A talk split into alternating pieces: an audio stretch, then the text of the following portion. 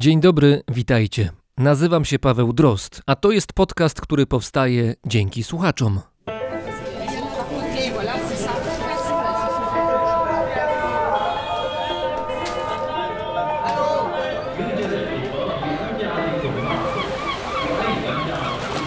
Brzmienie świata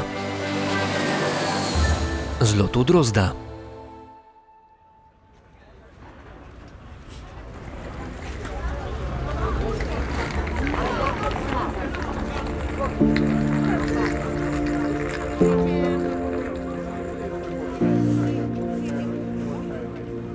Targ Staroci był raz w tygodniu, chyba w piątki. Odwiedzałem go nieregularnie, gdy akurat przypadek zawiódł mnie w okolice nadwyrężonego czasem drucianego płotu, za którym handlarze rozkładali stoiska tam, gdzie zwykle tłoczyły się jabłka, marchew i pomidory. Wchodziłem do środka bez planu, bez oczekiwań. To było jak wizyta w muzeum, ale bez ciążącego na plecach spojrzenia wszystko widzącej, tej, która strzeże ekspozycji, uzbrojona w krzesło stojące w rogu sali. Kiedyś na wystawie sztuki dadaistów i surrealistów w dobrej wierze wziąłem takie krzesło za eksponat.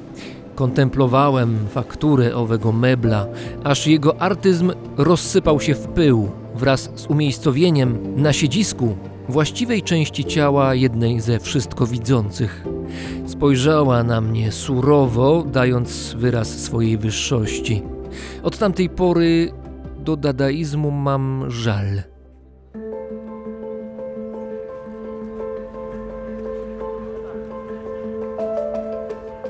Na targu staroci wszystko było prostsze. Brak kierunku zwiedzania, brak sznurka, który w muzeum oddziela przedmioty od ludzi, grożąc skowytem alarmu. Brak porządku i swoboda reguł. Byle poruszać się wraz z ospałą falą, która przelewała się z alejki do alejki, zderzając się czasem z falą sprzeciwka. Ustępowała ta słabsza, Tego dnia padał deszcz. Miejscami na placu prześwitywały miejsca opuszczone przez tych handlarzy, którzy nie wierzyli, że klienci będą skorzy do zakupu. Podobno właśnie wtedy, gdy wilgoć bez pardonu wciska się za koszulę, a człowiek złorzeczy chmurą, właśnie wtedy wytrawny kupiec idzie na łowy. Należy znaleźć interesujący nas przedmiot, zagadnąć sprzedawcę o jeszcze dwa lub trzy inne przedmioty, które są nam absolutnie obojętne, a następnie powoli, jakby od niechcenia, rozpocząć negocjacje. W deszczowy dzień handlarze rozłożeni ze swoim inwentarzem na wytartych dywanikach są ospali i chętnie schodzą z cen, by wrócić do domu z jakimkolwiek utargiem. Tak mówią znawcy bazarowej strategii. Wtedy nie znałem ich porady, a i tak nie miało to znaczenia. Na targ staroci przyciągnęła mnie pusta ciekawość. Nie przyszedłem kupić. To miała być kolejna krótka włóczęga wśród stoisk. Między starym żelazkiem z uszkodzoną rączką, a kiczowatym pejzażem w rozpadającej się ramie. Obok butelek z długą szyjką i resztką nieznanej zawartości przy guzikach wojskowych mundurów, zdominowanych przez masywną cukiernicę, której zdobienia czasy świetności miały za sobą. Podszedłem do człowieka z książkami. Stały jedna na drugiej w nieładzie, przykryte grubą, półprzezroczystą folią. Mokro. Handlarz był tutejszy, doświadczony. Nie jeden kinkiet czy radziecki order już sprzedał, znał swój fach. Pod folią zauważyłem stos papierów. Pocztówki. Niektóre pewnie przedwojenne, inne z początków PRL. Wiele było zaadresowanych i opisanych, jednak lekturę utrudniał rozmyty atrament i barokowy styl pisma. Przeglądałem te kartki, koncentrując się na ich drugiej stronie. Czarno-białe zdjęcia, sceny miejskie, czasem rodzinne fotografie zastygłych w pozie bez wyrazu ludzi, których nigdy nie poznam. Garnitury, długie suknie z koronką, zadbane włosy, dzieci z wózkami dla lalek, tak samo zastygłe. Jakie to wygodne, zrobić zdjęcie i od razu wysłać do rodziny z krótkim dopiskiem. Po drugiej stronie te fotopocztówki miały nawet wyblakłe linie, które podpowiadały, gdzie wpisać to, co wpisać należy: adresat, nadawca, treść. Wziąłem do ręki kolejną kartkę. Ten sam format, to samo miejsce na tekst i zdjęcie w pionie. Starsza kobieta, widoczna z profilu, z ozdobną chustą na głowie, stała z zamkniętymi oczami. Widoczna sylwetka kobiety nie wskazywała na nic, co dałoby podpowiedź, dlaczego tak stoi i gdzie. Ręce wzdłuż tułowia łączyły się palcami na wysokości piersi. Suknia, ciemna, sięgała kostek. Nogi nie były widoczne. Wpatrywałem się w zdjęcie, szukając odpowiedzi na zagadkę z przeszłości. Przekręcałem pocztówkę na boki, aż ustawiłem ją poziomo. Kobieta, która jeszcze chwilę wcześniej stała, teraz ewidentnie leżała, a ja zrozumiałem przyczynę jej odpoczynku. Na niewyraźnej, czarno-białej fotografii dostrzegłem wyszukane metalowe uchwyty i zarys trumiennego drewna. Teraz patrzyłem na leżącą inaczej niż na początku. Zapadłe nieco policzki na pomarszczonej, prawie naturalnej twarzy. Ktoś zrobił jej zdjęcie w ostatnim możliwym momencie i przygotował do wysyłki. Listonosz wyjął pocztówkę ze skrzynki pocztowej, na poczcie sprawdzili adres odbiorcy i wysłali dalej. Czy spojrzeli na fotografię po drugiej stronie? Może takich pocztówek było więcej? Może byli już przyzwyczajeni do obcowania ze śmiercią na papierze w wersji wysyłkowej?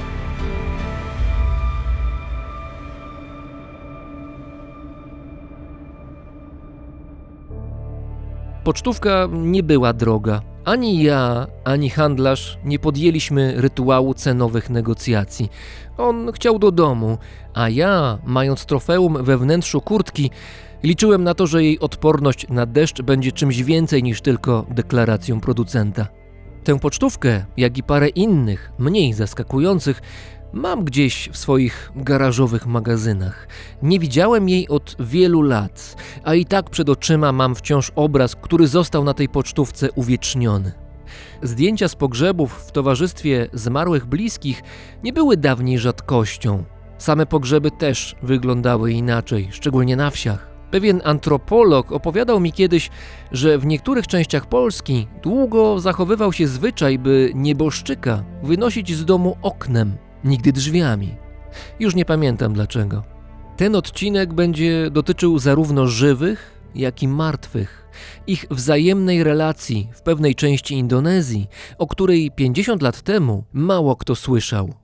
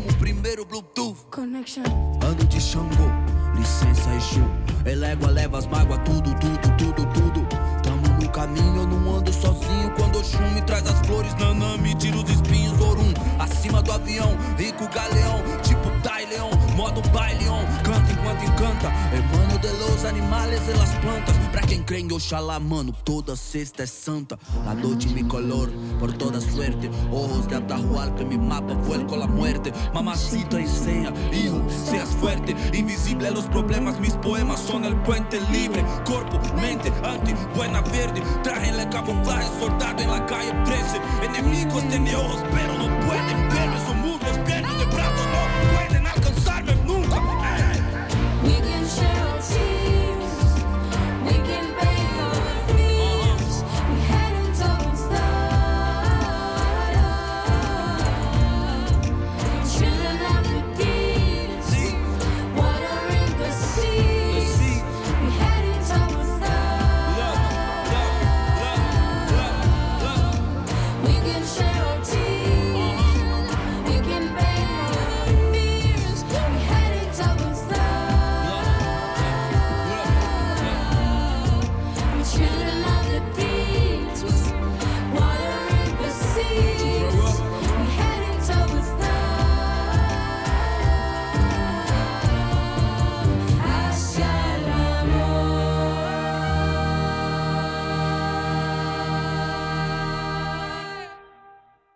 Pierwszy raz usłyszałem o nich dobre kilkanaście lat temu. Fascynujące były opowieści o zwyczajach, które dotykają tabu, a z europejskiego punktu widzenia przekraczają granice obyczajowej kontrowersji. Szokowały, dziwiły, ale tam, gdzie skrajności, tam i ludzkie zainteresowanie. To naturalne. Warto jedynie to zainteresowanie pogłębić, by uniknąć płycizny stereotypów i łatwych osądów. Razem z nami w Krakowie jest Anna Maćkowiak, religioznawczyni, doktorantka z Uniwersytetu Jagiellońskiego. Dzień dobry. Dzień dobry. Enigmatyczny opis, którym rozpocząłem naszą rozmowę, dotyczy Toradżów, grupy etnicznej, która mieszka na wyspie Sulawesi w centralnej części Indonezji. To tylko jedno z miejsc, w których pracowałaś w trakcie swoich badań w Indonezji. Trwały ponad dwa lata, prawda? Ten pobyt badawczy trwał dwa lata. Wcześniej też studiowałam w Indonezji przez rok, a w samej Toradży spędziłam kilka miesięcy. Być może o Toradżach nasi słuchacze kiedyś coś słyszeli, ponieważ chętnie przywoływani są w relacjach z podróży, które Europejczycy przywożą z Indonezji właśnie. To jedna z licznych społeczności wieloetnicznej i wieloreligijnej Indonezji. Zresztą nie jest to grupa największa liczebnie, a jednak weszli już do zachodniej świadomości. To dlatego, że się wyróżniają. Toradżowie znani są dzięki swojej kulturze śmierci, ponieważ z jednej strony są to właśnie rozpromowane rytuały pogrzebowe, ponadto są też takie rytuały odprawiane już po pogrzebach. One najczęściej nazywają się manene. Często w takiej wyobraźni zachodniej kojarzone są z zombie, co jest błędne. Ponadto w Toradży rozpromowana jest też architektura związana ze śmiercią, czyli właśnie różne miejsca pochówków. I może pochówków nie jest tu najlepszym określeniem, ponieważ Toradżów nie grzebie się w ziemi. Wyobraźmy sobie, że jestem toradżem, należę do jakiejś społeczności, jakiejś wioski. Tak się akurat złożyło, jak to w życiu bywa czasami, że ktoś z moich bliskich odszedł do lepszego ze światów, chociaż ciało oczywiście jest. I teraz co się dzieje? Jaka jest procedura? Jak ja na to patrzę, będąc toradżem i jak postępuję, chcąc być w zgodzie z tradycjami moich rodziców, moich dziadków, pradziadków i tak? To wszystko zależy, jakim toradżem jesteś. To znaczy, zależy to od tego, ile masz pieniędzy, do jakiej klasy społecznej należysz, jaką religię wyznajesz, jak bardzo religijny jesteś i też jak tą religię łączysz ze swoją rodzimą tradycją. Ale jeżeli mielibyśmy to przedstawić tak bardzo ogólnie, to na początku śmierć musi zostać ogłoszona rodzinie, sąsiadom, znajomym. I tutaj rodzina pojmowana jest właśnie często znacznie szerzej niż my ją pojmujemy. Raczej musimy myśleć w granicach rodu. W każdym razie tych wszystkich ludzi trzeba poinformować. No i oczywiście oni muszą się zacząć zastanawiać, jaki rytuał pogrzebowy będą odprawiać. To zastanawianie się, te negocjacje związane też ze sprawami spadkowymi czasem mogło trwać bardzo długo. Ale to jak to jest? To znaczy, ogłaszając to, że ktoś u mnie w rodzinie zmarł, zaczynam jednocześnie negocjacje na temat tego, jak go pochować? Nie ma jednego systemu, który jest jasny z góry? Nie ma jednego systemu, to znaczy jest bardzo wiele systemów, bardzo mocno różniących się lokalnie i też różniących się w zależności od rodziny. Ale chodzi mi tutaj o to raczej, że, że można zrobić bardziej lub mniej kosztowny pogrzeb. Można poświęcić na tym pogrzebie jednego bawoła, albo 10 bawołów, albo 24. Istnieją tutaj pewne granice też klasy społecznej, ale tak naprawdę nie ma jednego modelu i o tym wszystkim teoretycznie decydują dzieci zmarłego. A tak naprawdę dzieci zmarłego podlegają różnym naciskom ze strony innych. A to są naciski pod tytułem zróbcie taką wystawną stypę, żebyśmy się spotkali, żeby można było zjeść? To jest tego typu nacisk? To jest też nacisk społeczności, która rządzi się pewnymi bardzo osobliwymi zasadami prestiżu i hańby. Po prostu haniebnym mogłoby być na przykład zrobienie pogrzebu zbyt małego. W gruncie rzeczy jest to społeczeństwo bardzo mocno schierarchizowane wciąż. Oficjalnie już nie jest i oficjalnie dawna arystokracja nie istnieje, ale podczas moich wywiadów często słyszałam, że ktoś wywodzi się z dawnych niewolników, co oczywiście było obrazą. I tego typu kontrowersje bardzo dobrze zobrazował popularny filmowiec indonezyjski, który napisał na ten temat książkę Tino Sarungalo, ponieważ on sam wywodzi się właśnie z dawnej arystokracji, z bardzo znanej rodziny, ale zależało mu na tym, zresztą jego rodzeństwu też, żeby zrobić możliwie mały pogrzeb dla jego ojca, ponieważ właśnie Tino już nie mieszkał w Toradży i też rodzinie trudno było zrozumieć, że tej dalszej rodzinie, że filmowiec może nie mieć pieniędzy, a w gruncie rzeczy jest to taka praca, tak jak praca freelancera. No, wiadomo, że bywa różnie w tej branży. Z tego by wynikało, że śmierć ma realny wpływ na życie. To znaczy, poprzez pogrzeby konstruowana jest społeczność, która te pogrzeby organizuje. Absolutnie. Śmierć ma ogromny wpływ na życie toraczów. Jest nawet takie powiedzenie, że celem życia jest dobra śmierć. Śmierć wpływa na życie w dużej mierze materialnie, to znaczy w odniesieniu też do pieniędzy. Pogrzeby są drogie, bywają wystawne. Jest to zawsze poważny wydatek. No i jak sobie z takim wydatkiem radzą toradżowie? Zdarza się tak, że niektórzy biorą kredyty. I to jest pewien problem ekonomiczny, który teraz ich frapuje. I nawet podczas wielkiego kryzysu ekonomicznego azjatyckiego, to był koniec lat 90., wystawne pogrzeby były wciąż odprawiane. Było więc tak, że niektórzy odmawiali sobie podstawowych potrzeb po to, żeby zaoszczędzić pieniądze albo na kupienie jakiegoś prezentu, który powinni kupić, albo właśnie na zorganizowanie pogrzebu. Jest wiele świadectw takich dramatycznych sytuacji, w których ludzie na przykład poświęcali pieniądze, które mieli wydać na edukację swoich dzieci, albo poświęcali liczbę posiłków, które umieli w ciągu dnia. Więc ten system jest bardzo silny, ten system prestiżu związany z obchodami pogrzebów. No dobrze, a co się stanie, kiedy ktoś u mnie w rodzinie umrze? Społeczność moja spodziewa się, że zrobię wystawny pogrzeb, a ja wbrew tej społeczności robię pogrzeb niewystawny, powiedzmy prawidłowy, ale oszczędny. Co się dalej dzieje? Są osoby, które rezygnują z tego systemu i które przestają brać udział w tym cyklu rytualnym, ponieważ pogrzeby to też jest cykl długów. Niektóre z tych prezentów trzeba później oddać, one są skrupulatnie notowane. To jest ogromna ekonomia zbudowana wokół tego. Są osoby, które opuszczają ten cykl, są one najczęściej albo wyśmiewane, albo dyskryminowane. Mi się nie zdarzyło, żebym spotkała kogoś, kto opuścił ten cykl właśnie jawnie przyznając się, że ma tego dosyć. W sensie, że Nigdy nie widziałam kogoś, kto śmiałby powiedzieć: Nie będę brać w tym udziału, nie będę kupować tych bawołów, wolę sobie wydać pieniądze na coś innego. Raczej, jeżeli osoby rezygnują z tego cyklu, to robią to z powodów religijnych. I tutaj, na przykład, w niektórych kościołach zielonoświątkowych rytuały pogrzebowe uważane są za niezgodne z Biblią.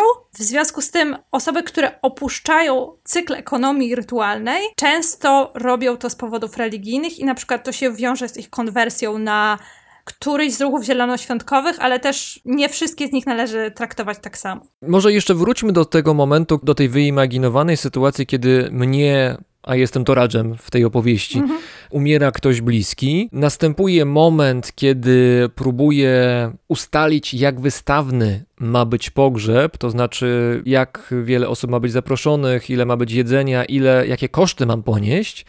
Przez co będę wyżej lub niżej w hierarchii, będę różnie oceniany przez tych, którzy się dookoła będą zbierać albo będą obecni na pogrzebie, będą mnie oceniać. Natomiast ważne jest też to, co się dzieje z no, głównym bohaterem całego wydarzenia, czyli z nieboszczykiem. On jest traktowany w sposób, powiedzmy, dosyć no, niestandardowy z naszego punktu widzenia. Tak, jego ciało jest przetrzymywane w domu. W tym momencie konserwuje się je za pomocą formaliny. Formalina jest powszechnie dostępna w toradży i chyba każdy wie, jak jej używać. Taka zmarła osoba, a dla toradżów może jeszcze nie do końca zmarła, ponieważ w języku toradżańskim odnosi się do takiej osoby jako tomakula, co oznacza osobę gorącą, częściej jest tłumaczone jako osobę chorą. Taka osoba czeka w domu na swoją śmierć, czy też czeka w domu na swój właściwy pogrzeb i jest odwiedzana przez domowników. Dzieci w domu na przykład żegnają się z nią przed pójściem spać. W takich społecznościach jeszcze bardziej tradycyjnych, znajdujących się mniej właśnie pod wpływem chrystianizacji czy modernizacji, może być tak, że taka osoba jest karmiona, przynosi jej się kawę i herbatę, częstuje papierosami. Czyli już nie człowiek żywy, ale jeszcze nie martwy. Dokładnie. Od tego momentu ciąg chronologiczny wydarzeń polega w dużej mierze na tym negocjowaniu, po pierwsze, jakiej wielkości będzie to pogrzeb, z czym też łączą się różne lokalne zasady dotyczące spadku, a po drugie, wtedy też ustala się jakiś termin, który mógłby wszystkim pasować. Ponieważ bardzo często rodzina mieszka poza granicami tego regionu górskiego Toradży. Często mieszkają też za granicą. Toradżowie są w dużej mierze społecznością migrantów. Według obliczeń więcej Toradżów obecnie mieszka poza Toradżą niż w niej, więc trzeba też znaleźć taki dobry termin dla wszystkich. Często jest to termin albo czasu wolnego od szkoły, albo jest to czas wokół Bożego Narodzenia. Czyli rozumiem, że zanim dojdzie do porozumienia pomiędzy rodziną, która jest, nie wiem, gdzieś mieszka w Dżakarcie, inna część rodziny mieszka w Stanach Zjednoczonych, ktoś mieszka w Europie, ktoś jeszcze w innym miejscu jest, jak wszyscy się dogadają między wszystkimi oraz ustalą, jakie to ma być duże, ta impreza pożegnalna, to może minąć co najmniej parę tygodni albo więcej. Może minąć parę tygodni, może minąć parę miesięcy, może minąć parę lat. I cały czas bohater główny wydarzenia, czekający na, na ostatnie pożegnanie, cały czas przebywa w domu? Tak, bohater cały czas przebywa w domu i cały czas jest traktowany jako taki właśnie członek rodziny znajdujący się między śmiercią a życiem. To teraz pytanie natury organoleptycznej, to znaczy, jak się daje wytrzymać takim byłym już człowiekiem, który jest razem z nami, no bo mówimy o rejonie świata, gdzie temperatury są jednak dosyć wysokie, no zresztą nawet jakby nie były, to biologia robi swoje i organizm ludzki po tym, jak odda ostatnie tchnienie, przeobraża się dosyć szybko, a tu mówimy o bardzo długim czasie, więc no jak to jest praktycznie możliwe, jak to jest realizowane praktycznie? Jest to właśnie realizowane dzięki formalinie. Ponadto używa się różnych substancji zapachowych. Poza tym mówimy też o innych konstrukcjach domu, więc często zmarły leży w tym tradycyjnym domu, choć nie zawsze, czyli w tą konanie. I są to domy drewniane, znacznie bardziej przewiewne niż nasze. Na końcu należałoby dodać, że Toradża, przez to, że jest krainą górską, jest względnie chłodna, jak na klimat tropikalny sam ten problem organoleptyczny był bardziej problemem przeszłości, właśnie tym problemem sprzed e, spowszechnienia formaliny. Problem ten podnosili pierwsi misjonarze, którzy przyjechali do Toradży, czyli ta rozwijająca się misja holenderska. To mniej więcej 100 lat temu, prawda? Jeżeli chodzi o takie regularne kontakty misjonarzy zachodnich z Toradżami. Regularny, nieregularny. Pierwsza misja została założona w Toradży w 1913 roku i na początku to był jeden misjonarz. Więc ten proces chrystianizacji był bardzo wolny. Wspomniałaś tutaj o budynkach, tradycyjnych budynkach Toradżów, to opiszmy je może, bo one są no, też charakterystyczne. Często na zdjęciach widać te budynki. Tak, zwłaszcza widać te budynki z jednej wioski, z takiej wioski, której udało się bardzo skutecznie rozpromować, więc podejrzewam, że większość osób, które widziały takie budynki, to są to budynki właśnie z katekesu. I tutaj znów wraca temat rodziny Sarungalo, ponieważ to jest właśnie ich wioska. W każdym razie, co są te budynki? Nazywane są Tonkonanami. Tonkonan należy zawsze do jednego rodu i wygląda on tak, że u góry przypomina bawole rogi albo łódź. Niektórzy uważają, że łódź pochodzi z tego, że właśnie Toradżowie w Dolinę Sadanu przypłynęli łodziami. Mówiłaś o tym, że formalina jest środkiem, którym posługują się ludzie, żeby te zmarłe osoby przy sobie zatrzymać, ale chyba to nie jest tak, że każdy się tym zajmuje, każdy zajmuje się powiedzmy opieką nad ciałem już martwym, tylko są specjalnie wyznaczeni ludzie i tutaj dochodzimy znowu do hierarchii, o której wspomniałaś na początku. To znaczy w ramach hierarchii toradżańskiej są też ludzie tacy, których zadaniem jest opieka czy zajmowanie się zwłokami ludzkimi. Ja bym raczej powiedziała, że tacy ludzie byli. To znaczy, ten skalany zawód już właściwie nie istnieje. Chodzi o to, że w przeszłości w ramach pogrzebów istniała funkcja tome baluna, czyli tej osoby, która była odpowiedzialna za balsamowanie zwłok, za tą brudną, nieczystą, skalaną część pogrzebu. I właściwie tome balunowie w przyszłości żyli na, na marginesie społeczeństwa. Mi się udało spotkać z jednym mężczyzną, który był potomkiem Tome Balunów, ale już nie używał tego określenia o sobie. I on jeszcze próbował w bardziej tradycyjny sposób konserwować zwłoki, używając do tego, jeśli dobrze pamiętam, octu winnego. W każdym razie w tym momencie to tak naprawdę rodzina zajmuje się zmarłym i zajmuje się też pielęgnowaniem jego ciała, wstrzykiwaniem formaliny i tego typu rzeczami. Jeżeli osoba umrze w szpitalu, to zazwyczaj jej rodzina zostanie poinstruowana w szpitalu, w jaki sposób formaliny używać. I to jest tak, że te osoby, które tradycyjnie się zajmowały opieką nad zwłokami, mówiłaś, że one były jakoś na marginesie społecznym, ale jednocześnie to byli ludzie majętni. Tak, to byli ludzie majętni, ponieważ pogrzeby były i wciąż są ogromnymi imprezami, jeżeli mogę użyć słowa impreza. Czasem tak się po indonezyjsku też używa i nazywa się je pesta, właśnie impreza. I podczas owych imprez dochodziło do rozdzielenia mięsa. I często Tame Balun, poza jakimiś pieniędzmi, które otrzymywał, otrzymywał też właśnie hojne części mięsa. Więc była to osoba względnie majętna, jednak uważana przez całą społeczność za nieczystą. Wystawność pogrzebów głównie się opierała na tym, ile mięsa, czyli konkretnie bawołów, brało w tym udział w charakterze posiłku. To jest najważniejszy wyznacznik wystawności pogrzebu i majętności rodziny, to właśnie liczba bawołów. A bawoły w społeczeństwie toradżów są niezwykle cenne. Ja to zazwyczaj porównuję do ceny motocykli. Czyli możemy dostać jakiś taki używany motocykl za kilka tysięcy złotych. No ale są też takie motocykle za kilkadziesiąt tysięcy złotych, a może nawet sto tysięcy złotych. I takie same bawoły. I takie same bawoły. I właśnie im wyższego rzędu jest pogrzeb, tym też nie tylko więcej musi być tych bawołów, ale tym też one muszą być droższe. Dochodzi po kilku tygodniach czy paru miesiącach do tego najważniejszego momentu, czyli pogrzebu. Zmarły, który jeszcze nie jest uznawany za zmarłego, zmienia status, jak rozumiem, czyli staje się już rzeczywiście zmarłym, przechodzi do innego etapu egzystencji. Jak to praktycznie wygląda? To znaczy, ciało jest jakoś wystawione na widok publiczny, czy wręcz przeciwnie? Czy on jest uczestnikiem w jakiś sposób tej pożegnalnej imprezy? Jak to wygląda? To jest w ogóle bardzo długa impreza, czyli taki wystawny pogrzeb może spokojnie trwać dwa tygodnie. To się nie dziwię, dlaczego tyle bawołów jest potrzebnych. I też dlatego trzeba się z wyprzedzeniem umówić, żeby każdy miał te dwa tygodnie wolnego, a często wcześniej jeszcze się trzeba trochę do tego pogrzebu przygotować i tak naprawdę miesiąc wyrwany z życia dla rodziny. Jeśli chodzi o to, co się dzieje w tym czasie z zmarłym, to na różnych etapach pogrzebu dzieją się różne rzeczy. Za moment śmierci, według tradycyjnych wierzeń, teraz już jest to rozumiane trochę inaczej, uważa się moment, w którym zabija się pierwszego bawoła podczas ceremonii pogrzebowej, no chociaż nie każda ceremonia ma bawoły, ale bierzemy taką bardziej wystawną. I wtedy też ciało zmarłego przestawia się w stronę, która kiedyś była uważana za stronę zaświatów, a później zmarły jest wyciągany z tą konanu, wyciągany ze swojego pokoju w domu i w ciągu różnych etapów pogrzebu trafia tak naprawdę w różne miejsca, czyli trafia na taką specjalnie zbudowaną wieżę, gdzie jest żegnany przez swoich bliskich, tam spędza sporo czasu.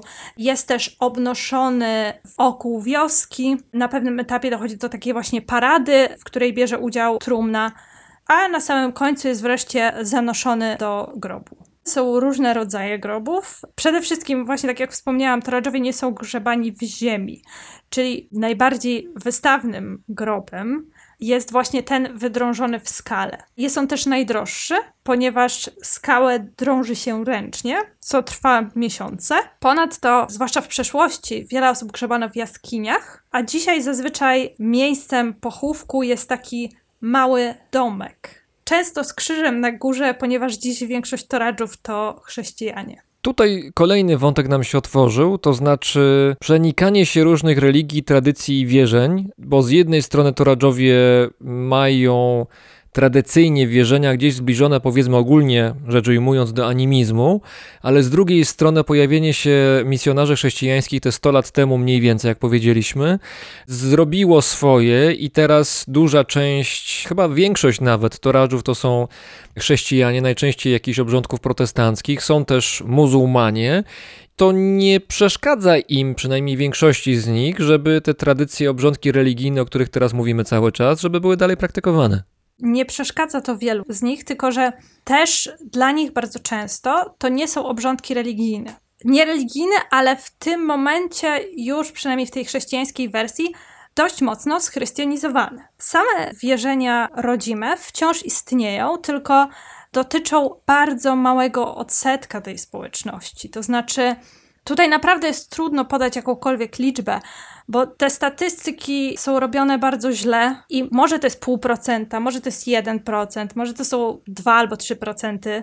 W każdym razie jest bardzo mało osób, które wciąż uważają się za wyznawców tradycyjnej religii, nazywanej najczęściej Aluktodolo. I tutaj tak naprawdę na to nakłada się kolejny problem, taki, że dawno temu, w czasie reżimu generała Suharto, tradycyjne wierzenia, żeby, żeby się obronić, żeby walczyć o swoje życie, one znalazły się pod parasolem hinduizmu. I one obecnie uznawane są oficjalnie za denominację hinduizmu. Mimo, że Toradżowie tradycyjne ich wierzenia z hinduizmem nie miały nic wspólnego. Raczej nie, ale w Indonezji w ogóle hinduizm posłużył religiom dyskryminowanym czy zagrożonym właśnie w ten sposób. I to nie jest tylko przykład Toradżów, takie przykłady też się zdarzały w innych miejscach na archipelagu, że hinduizm był takim parasolem, pod którym znalazły się właśnie te religie mniejszości, które nie chciały ani stać się częścią islamu, ani stać się częścią chrześcijaństwa. Wróćmy do bohatera głównego naszej opowieści, bezimiennego nieboszczyka, który już spoczął w grobie. To nie jest koniec jego podróży, podróży jeszcze na tym świecie, dlatego że jego rodzina po niego będzie wracać i to nie jeden raz, a on sam nie raz, nie dwa będzie widział światło dzienne, no w takim metaforycznym sensie. Bardzo metaforycznym. Podejrzewam, że chodzi ci o ten zwyczaj manene. Właściwie to jest zwyczaj sprzątania grobów w dużej mierze. I on się odrodził niedawno, też dzięki pewnej emancypacji za pomocą turystyki.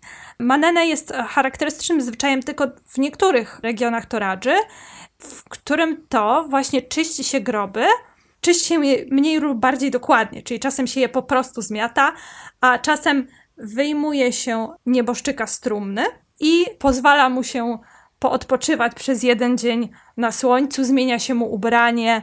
Jest to wydarzenie często niezwykle medialne, po nim często pojawia się sporo zdjęć. I to jest bardzo ważny wątek, to znaczy w jaki sposób my, obserwatorzy z zewnątrz, postrzegamy toradżów i ich zwyczaje, które, krótko mówiąc, są medialne. To znaczy, jeżeli jest jakiś nieboszczyk, jest, mówiąc wręcz wulgarnie, bezpośrednio też trup, który gdzieś podróżuje, jest w domu, tu się go karmi, gdzieś tam jest przenoszony z miejsca na miejsce, tu jakieś bawoły, do tego te bardzo fotogeniczne, tradycyjne przynajmniej niektóre domostwa, które wyglądają bardzo ciekawie i też fotogenicznie właśnie. To wszystko brzmi jak idealny scenariusz na bardzo ciekawą, emocjonującą podróż turystyczną, czy podróżniczą, zwał jak zwał. I rzeczywiście tak jest, to znaczy Toradżowie są na celowniku naszym, czyli osób, które chciałyby zobaczyć coś ciekawego, trochę dotknąć tej niesamowitości, troszkę nawet poddać się pewnemu szokowi, bo to jest jednak mocne wrażenie, jak się widzi martwą osobę, pewnie po raz pierwszy w życiu. Większość z nas widziałaby w tym momencie osobę martwą i to jeszcze traktowaną tak, jak jest traktowana przez Toradżów. I teraz powiedziałeś, że turystyka wpłynęła na odrodzenie pewnych tradycji toradżańskich, co wydaje się jest ciekawe, bo zwykle jest tak, że turystyka zamyka pewne tradycje albo je zmienia i wypacza, bo coś jest robione dla turystyki. A u toradżów, jak rozumiem, jest jakiś plus tego, że turystyka tam wkracza. Nie wiem, czy koniecznie na odrodzenie, ale na pewno na ich widoczność. I tak, turystyka dla toradżów nie jest jednoznacznie negatywna. Oczywiście są jakieś negatywne strony turystyki, o którym w ogóle sami toradżowie niezwykle rzadko rozmawiają, no ale rozmawiają ze mną, a ja jestem biała, więc rozumiem, że mogą nie chcieć się do takich rzeczy przyznać. Ale z dobrych stron nie tylko turystyki, też antropologii, też takiej pewnej popularności toradżów możemy zauważyć fakt, że oni byli społecznością bardzo marginalizowaną w przeszłości. Uważani byli właśnie za takich dzikusów, co jedzą świnie przez swoich sąsiadów, czyli Bugisów i Makasarczyków. Trochę byli pariasami, No trochę tak. I są też grupą etniczną znacznie mniejszą od swoich sąsiadów. Są w miejscu dość peryferyjnym, w górach. I z tego wszystkiego oni się w pewnym momencie stali prima donną Sulawesi. Oni tej rozpoznawalności w mediach, wśród antropologów, wśród turystów sporo zawdzięczają. Ale to nie jest tak, że turystyka wkroczyła do Toradży i im to wszystko przyniosła. Absolutnie nie. To jest raczej tak, że część Toradżów była na tyle sprytna, że promowała, lobbowała swój region. Więc jest to wynik ich świadomych, etnicznych strategii promocji. Ale to zastanawiam się, w jaki sposób ta promocja wyglądała. To znaczy, chodźcie, przyjedźcie do nas, tylko u nas bawoły oraz martwi ludzie. W dużej mierze ta promocja zaczęła się od National Geographic, czyli uderzono do dobrych ludzi. Pierwszym takim bardzo popularnym tekstem na ten temat był właśnie ten, który ukazał się w National Geographic w 1972 bodajże roku. I wtedy właśnie dziennikarze z National Geographic zostali zaproszeni przez migranta z Toradży, biznesmena, na jeden z wystawnych pogrzebów. Ten pogrzeb też był filmowany. Później niektórzy bardziej przedsiębiorczy toradżowie zaczęli dogadywać się z przemysłem turystycznym, z jakimiś agencjami turystycznymi, a dopiero później przyszła promocja ze strony państwa, ponieważ w promocję zwyczajów toradżowskich zaangażowało się także indonezyjskie państwo. To wsparcie ze strony państwa też na pewno tutaj pomogło. I to jest dość ciekawa rzecz, ponieważ w zasadzie mamy do czynienia z czymś, co można by nazwać nekroturystyką. To nie jest typowy produkt turystyczny, jak piękna plaża, piękne lasy, oglądanie dzikich zwierząt w ich naturalnym środowisku na jakimś bezkrwawym safari.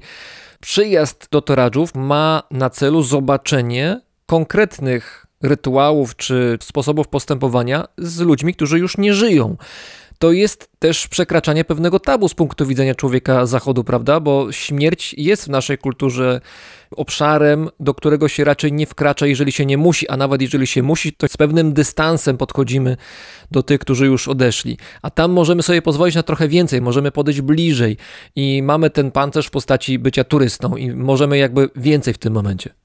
Dokładnie, tam rozwinęła się turystyka kulturowa i też trochę turystyka górska, ale to w mniejszej skali. Oczywiście turystyka kulturowa nigdy nie będzie tak ogromną dziedziną jak ta plażowa, jednak jeżeli chodzi o rozpoznawalność grupy etnicznej, to na pewno Toradżom dała sporo. Ale mówiąc dała sporo, masz na myśli kwestie finansowe czy coś więcej? Nie, mówię raczej o rozpoznawalności. Kwestie finansowe tak naprawdę nie są tutaj tak istotne. Czy to znaczy wobec tego, że dla Toradżów istotne jest to, że świat się nimi interesuje, świat turystyki, przynajmniej część tego świata, i dzięki temu budują swoje poczucie ważności, że są istotni? Myślę, że tak. Myślę, że to nie chodzi tylko o świat turystyki, ale też na przykład o świat nauki. Też na przykład rozpoznawalność w organizacjach międzynarodowych. To nie jest tylko biznes.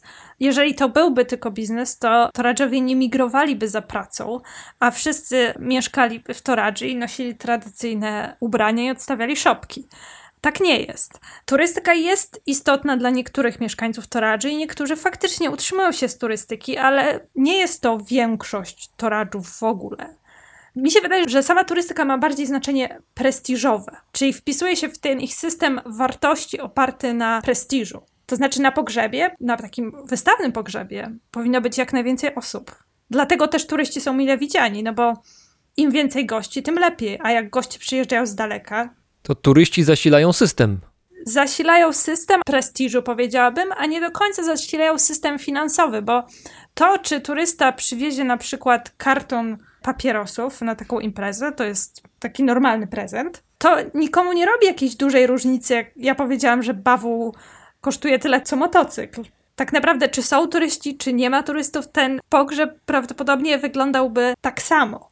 Jednocześnie trzeba powiedzieć, że nie każdy z toradżańskich tradycyjnych pogrzebów jest tak wystawny, jak opisaliśmy jeszcze kilkanaście minut temu. To nie zawsze jest tak, że z tych kilkanaście bawołów nie jest tak zawsze, że cała ceremonia z nieboszczykiem jest odprawiana po kilku tygodniach czy kilku miesiącach po jego odejściu. Czasami to jest taka historia, no dosyć powiedzmy banalna, zwyczajna. I tutaj trochę piję do historii, której miałaś okazję być częścią, kiedy to właśnie u Toradżów byłaś razem z dwójką duńskich filmowców, którzy mieli nadzieję nagrać film dokumentalny. No i spodziewali się pewnie dobrze sfilmowanej makabry, którą mogliby potem umieścić w filmie i dobrze to przedstawić. Byłoby fajnie to obejrzeć, będąc w Europie, siedząc przed telewizorem na wygodnym fotelu, ale się nie udało, bo czasami toradżańskie życie i śmierć nie jest aż tak widowiskowe, jak nam się może wydawać. No właśnie, czasem jest taka zupełnie hmm, normalna. Ty wspomniałeś o historii, w której o pomoc poprosiło mnie właśnie dwóch duńskich filmowców, ponieważ stwierdzili, że oni znaleźli kogoś zupełnie wyjątkowego, kto zajmuje się konserwacją zwłok w sposób tradycyjny, w sensie właśnie bez formaliny, więc jest on poniekąd takim kapłanem, który już znikł, tym kapłanem starego porządku, zajmujących się właśnie skalaną śmiercią. I oni oczekiwali od tego kapłana czegoś bardzo spektakularnego, co mogliby nagrać i mieć interesujący film.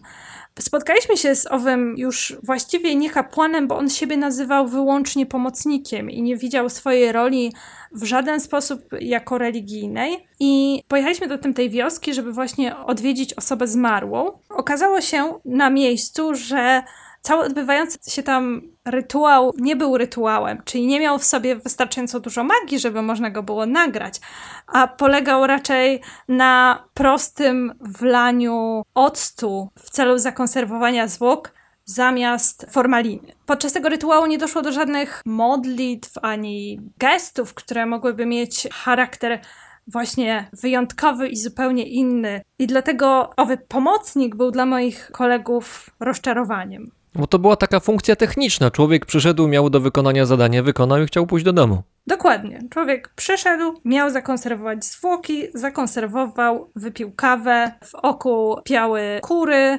Ktoś akurat naprawiał dom, przecinał deski, co było problemem dla tych filmowców, ponieważ no, generowało niepożądany dźwięk, tak samo jak owe kurczaki. Tu miała być jakaś ceremonia piękna, miała być podniosłość, miała być kontrowersja, szok, niedowierzanie, a tutaj słychać, że ktoś deski piłuje, to zupełnie psuje klimat. I dlatego to nigdy się nie pojawiło w tym filmie, a temat został porzucony. Jednej rzeczy w ogóle nie poruszyliśmy w naszej rozmowie, to znaczy mówimy o pewnej organizacji pogrzebów, o rytuałach, o pewnych czynnościach, ale nie mówimy w ogóle, albo bardzo mało o tych, którzy zajmują się pogrzebem i całą historią wokół nich. Nie mówimy o tych, którzy stracili przecież jakąś osobę bliską sobie, bo ktoś zmarł, odszedł. Jak żałoba czy poczucie straty, tak jak ty to widziałaś, u Toradżów się uosabia? Bo no, zastanawiam się na tym dlatego, że z jednej strony oczywiście wszyscy jesteśmy ludźmi, jak tracimy kogoś bliskiego, to jest żal, jest poczucie tragedii, to jest oczywiste, ale z drugiej strony może u Toradżów to jest troszkę jednak inaczej, bo z tą śmiercią poprzez ciała swoich bliskich, którzy tak długo są z nimi obecni, są jakoś bardziej może oswojeni. Jak to jest? Są bardziej oswojeni ze śmiercią, oczywiście, ale to nie znaczy, że ta śmierć nie powoduje smutku. Tak absolutnie nie jest. Często przedstawia się pogrzeby toradżowskie jako wesołe imprezy. I są to sytuacje, w których właśnie rodzina się spotyka, wieczorem pije się alkohol, gra się w karty, szuka się potencjalnych partnerów dla swoich dzieci, albo to te dzieci szukają sobie potencjalnych partnerów. Ale to oczywiście nie jest tak, że śmierć nie budzi respektu toraczów. Wiele razy widziałam osoby płaczące, rzewnie płaczące podczas pogrzebów i to często też jest powodem takiego dysonansu poznawczego u turystów. To znaczy, turyści oczywiście są bardzo mile widziani, tak jak wspomniałam, ale do pewnego momentu oni, oni biorą udział w całej tej imprezie, powiedzmy, i w momencie, w którym ktoś zaczyna płakać, to nagle osoby z zewnątrz czują się niezwykle nieswoje i przypomina im się, że przecież to jest pogrzeb. Ponadto często to wrażenie wesołości może być spowodowane jednak tym oczekiwaniem na uczczenie zmarłego. To znaczy, rodzina po prostu już miała sporo czasu, żeby przejść przez żałobę. Wyobrażam sobie to tak, że zaczyna się ta impreza pogrzebowa i jest grupa dominująca, czyli rodzina, znajomi i tak dalej, ale są też turyści i turyści ubrani na kolorowo, w turystyczne stroje, z aparatami gotowymi do tego, żeby zaczęły pracować, żeby można było zrobić zdjęcia albo nagrać jakieś dobre wideo. Z punktu widzenia turystów jest spektakl, w którym są obserwatorami, ale z drugiej strony uczestnikami. Turyści zazwyczaj nie są ubrani na kolorowo. Byłoby to uznane za faux pas i wydaje mi się, że jednak większość osób, która tam jedzie, wie o tym, że należy się ubrać na czarno. Dość powszechne jest też wynajęcie przewodników, zwłaszcza na czas pogrzebu. No i tacy przewodnicy oczywiście instruują turystów, jak powinni wyglądać. Jak tak o tym wspominałeś, to ja właściwie pomyślałam o tym, że rozróżnienia między różnymi uczestnikami czy obserwatorami wydarzenia są bardzo płynne. Czyli istnieje grupa też toradżów, którzy są jak gdyby trochę turystami, czyli ci migranci powracający do swojego rodzinnego domu po to, żeby wziąć udział zazwyczaj w pogrzebie albo w innej ceremonii. Oni dopiero podczas tej ceremonii uczą się na temat systemu rytualnego toradżów. Oni też często nie rozmawiają po toradżowsku, a posługują się językiem indonezyjskim. I oni tak samo bardzo, albo nawet bardziej niż tacy turyści z zachodu, chcą to wydarzenie udokumentować. Ja byłam nawet świadkiem takiego pogrzebu, w którym dzieci zmarłego, akurat chodzi mi tutaj o córkę, która mieszkała w Kuala Lumpur, i ona z okazji takiego pogrzebu załatwiła sobie drona. Miała swoją ekipę filmową i relacjonowała te wydarzenia na blogu, a także nagrywała filmiki na YouTube'a. Więc te role turystyczne mogą należeć też nie do turystów. Ponadto robienie zdjęć, aparaty, telefony są w tym momencie tak samo popularne wśród toradżów jak wśród nas, jeżeli nie bardziej. No dobrze, tylko że na polskim pogrzebie to myślę, że no, ze świecą szukać kogoś, kto będzie robił serię zdjęć i filmów podczas samego pogrzebu, czy podczas przemarszu z kościoła na przykład na cmentarz. Tam jest to mniej kontrowersyjne i mniej źle widziane, o tak. Uważa się to za bardzo istotną pamiątkę tego wydarzenia. Często rodziny wynajmują specjalne grupy fotografów czy filmowców, żeby mieć coś takiego, jak my mamy filmy z komunii czy ze ślubów. Przy trumnie często robi się grupowe zdjęcia różnych części rodziny, szeroko pojętej rodziny. A czy twoja wizyta, twoje badania i mieszkanie też w Indonezji oraz przebywanie z toradżami podczas ich rytuałów, czy to miało na ciebie jakiś wpływ? To znaczy, no tak patrzę na siebie, jak ja bym zareagował, no bo jeżeli jednak mamy styczność ze śmiercią w sposób tak bezpośredni, to znaczy widzimy na wyciągnięcie ręki ciało martwego człowieka, to to jest jakoś szokujące, jeżeli się to widzi po raz pierwszy. Jak to na ciebie wpłynęło? Czy miałaś na sobie pancerz badaczki i w tym momencie było łatwiej, czy jednak osobiście też jakoś to przeżywałaś? Oczywiście, że osobiście to też przeżywałam. To też nie był mój pierwszy kontakt ze śmiercią w ogóle, więc może już miałam wcześniej zbudowany pancerz ochronny po prostu przez moje osobiste doświadczenia, ale oczywiście ciała zmarłych i taka ich powszechność to nie jest coś, co widzimy na co dzień. I dało mi to do myślenia na temat naszej kultury śmierci i tego, co my robimy ze zmarłymi, z takich innych szokujących rzeczy, to wydaje mi się, że na mnie, jak i też na wiele osób z zachodu, oprócz zmarłych ludzi, bardzo wpływał też widok zmarłych zwierząt. Przede wszystkim bawołów i świń. No właśnie, następnie te zwierzęta są gotowane i jedzone i ja jako badaczka zazwyczaj musiałam wziąć udział w tej uczcie i oczywiście nie dawałam sobie tego nigdy poznać, ale zawsze było to dla mnie bardzo ciężkie. Na koniec jeszcze jedna rzecz, która jest zupełnie albo prawie zupełnie w oderwaniu od toradżów, to znaczy kwestia samej Indonezji w kontekście językowym. Pytam dlatego, bo nawet wspomniałaś chyba, że, że toradżowie mają swój język własny, ale też część z nich, szczególnie ci, którzy migrują gdzieś poza granice swojej małej ojczyzny, posługują się językiem indonezyjskim, bo jest jeden język, jest lingua franca całym kraju, 260 ponad milionowym. Posiadłaś umiejętność posługiwania się tym językiem i to, co mnie interesuje, to na ile ten język rzeczywiście jest kluczem do Indonezji, tak wielkiego kraju rozległego, to jest raz, a dwa, czy jest trudno się tym językiem posługiwać, czy jest trudno się go nauczyć. Indonezyjski jest właśnie, tak jak wspomniałeś, lingua franca Indonezji. Jest to język mediów i edukacji, który w niezwykły sposób rozprzestrzenił się na całym archipelagu. Ponieważ tak naprawdę projekt przyjęcia indonezyjskiego w nowo powstającym kraju, jeszcze nie niepodległym, jest bardzo nowy. On liczy sobie mniej niż 100 lat, a w tym momencie właściwie jest on powszechnie używany. I zna go praktycznie każdy, może poza niektórymi osobami starszymi. Więc ten odsetek osób mówiących po indonezyjsku wciąż rośnie. Poza oczywiście indonezyjskim jest tam niezwykłe bogactwo języków lokalnych i my w ogóle tutaj bardzo mało wiemy o, o całym bogactwie języków austronezyjskich, bo do tej grupy zazwyczaj języki w Indonezji należą. W tym momencie szacuje się, że w Indonezji według najnowszych badań jest powyżej 700 lokalnych języków. Te lokalne języki często są ogromne. Jawajski jest ogromnym językiem, którym mówi chyba jakieś 100 milionów ludzi, więc jest on większy od większości języków europejskich, a wciąż ma status języka lokalnego. I języki lokalne są często używane właśnie do komunikacji w domu, zwłaszcza jeżeli to jest dom, który jest jednolity etnicznie, w sensie w takim, w którym właśnie wszyscy owy język znają. Natomiast indonezyjski jest oczywiście używany we wszystkich sytuacjach związanych często z pracą, edukacją, w mediach i też w sytuacjach właśnie komunikacji pomiędzy osobami pochodzącymi z różnych grup etnicznych. Czyli mówiąc krótko, jeżeli znam indonezyjski, ten ogólny język, będę w stanie się porozumieć z ludźmi z Jawy czy z innych części kraju, czy raczej nie? Absolutnie bezproblemowo. Mi podczas moich wywiadów zdarzyło się, że potrzebowałam pomocy tłumacza, tłumacza z języka toradżowskiego na indonezyjski dokładnie trzy razy. Z tym, że wtedy rozmawiałam z kapłanami tej indygenicznej religii Aluk-Todolo, którzy byli bardzo starzy. Dodatkowo ci kapłani nie otrzymali takiej edukacji oficjalnej. Oni zostali wyedukowani w swoim zawodzie, powiedzmy, w sposób tradycyjny. Z tym, że to była sytuacja zupełnie wyjątkowa. Indonezyjski jest znany powszechnie, przez to, że jest właśnie taki dość nowy, chociaż oczywiście jest oparty na malajskim, tak naprawdę to jest jeden język, który się w pewnym momencie rozdzielił. To mam taką łatkę, że jest on bardzo łatwym językiem. Bardzo łatwym pod względem gramatycznym, faktycznie.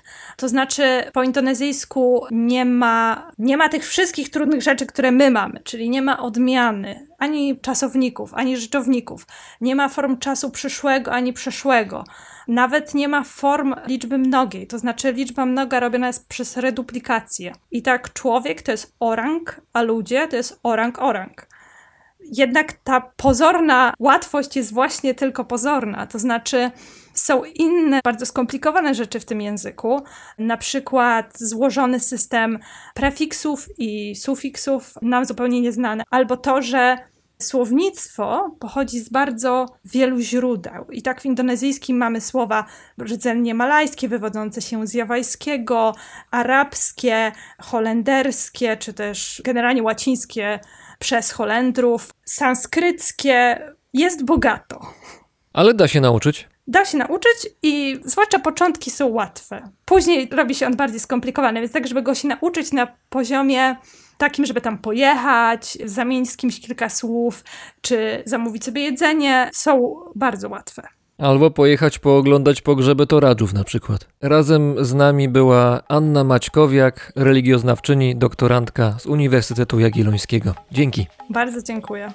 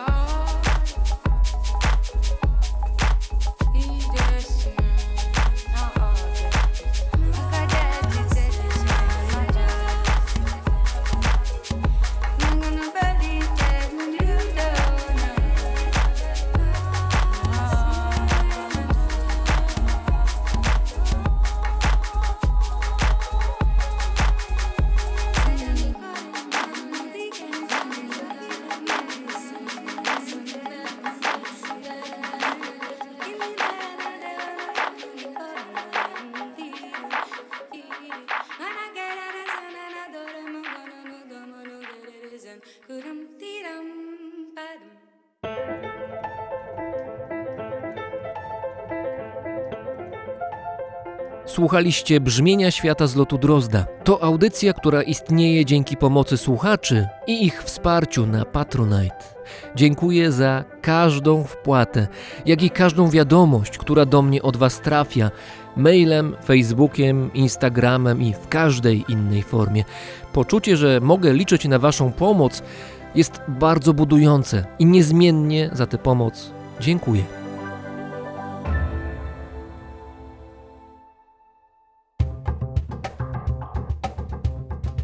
Paweł Drozd, czyli ja, mówi Wam dobrego dnia.